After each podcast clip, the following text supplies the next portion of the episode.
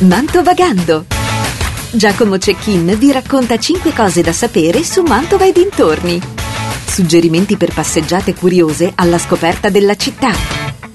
Mantovagando. Bentrovati con Giacomo Cecchin che vi invita a uscire in città mantovagando per le vie, le piazze e gli angoli più segreti.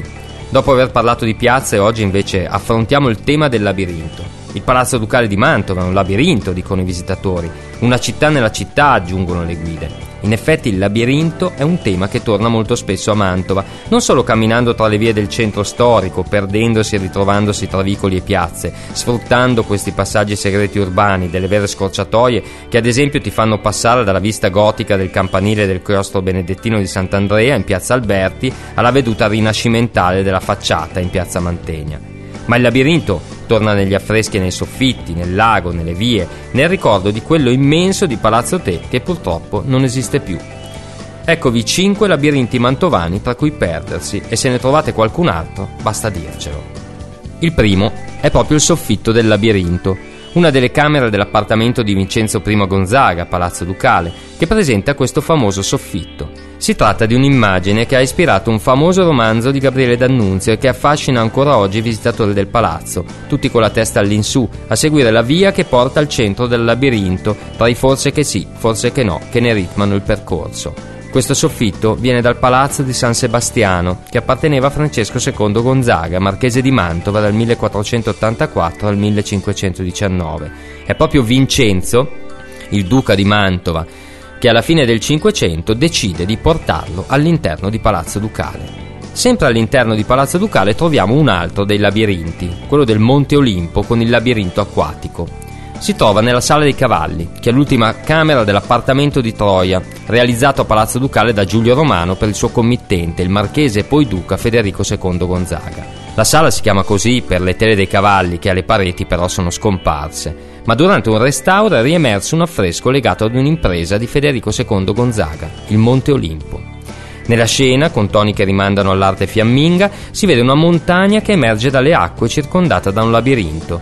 Un labirinto diverso da quello del soffitto di prima, perché in questo ci si può perdere, come in quello del Minotauro dove Teseo si salva grazie al filo d'Arianna, mentre nell'altro, quello del soffitto del labirinto, la strada è lunga e tortuosa, ma al centro ci si arriva sempre e da due labirinti dipinti a un labirinto fisico.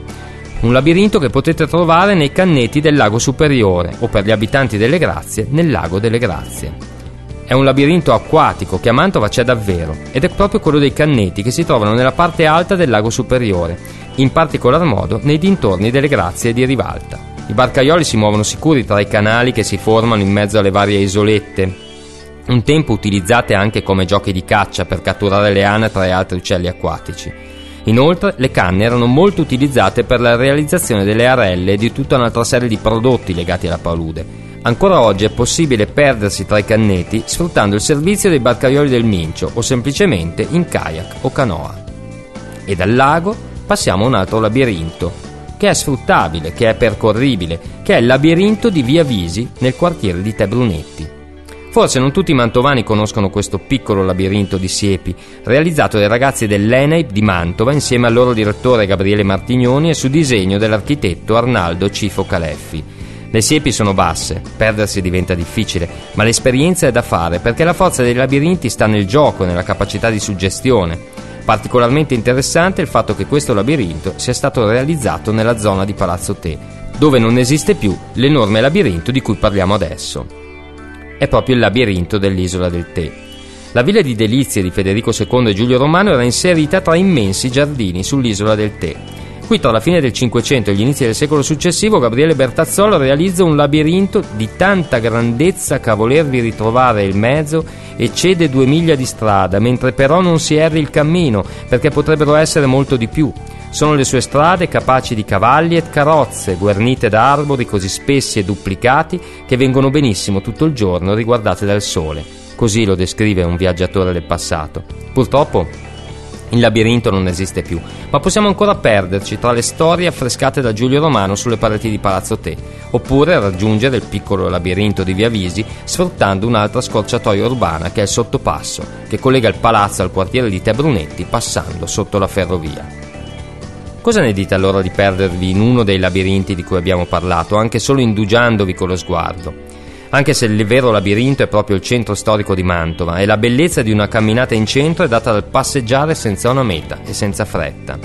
Sapete cosa rispondono i milanesi a chi gli chiede come si arriva a Mantova? Con calma, con molta calma. Per oggi abbiamo finito, ma Mantovagando vi aspetta domenica prossima alle 9.30 su Radio Base, in replica alle 18.30 e sempre in streaming sul sito www.radiobase.eu. Buona Mantova e Giacomo Cecchin vi dà appuntamento alla prossima puntata dove parleremo di Cavalcavia. Non mancate. Mantovagando. Giacomo Cecchin vi racconta 5 cose da sapere su Mantova e dintorni. Suggerimenti per passeggiate curiose alla scoperta della città. Mantovagando!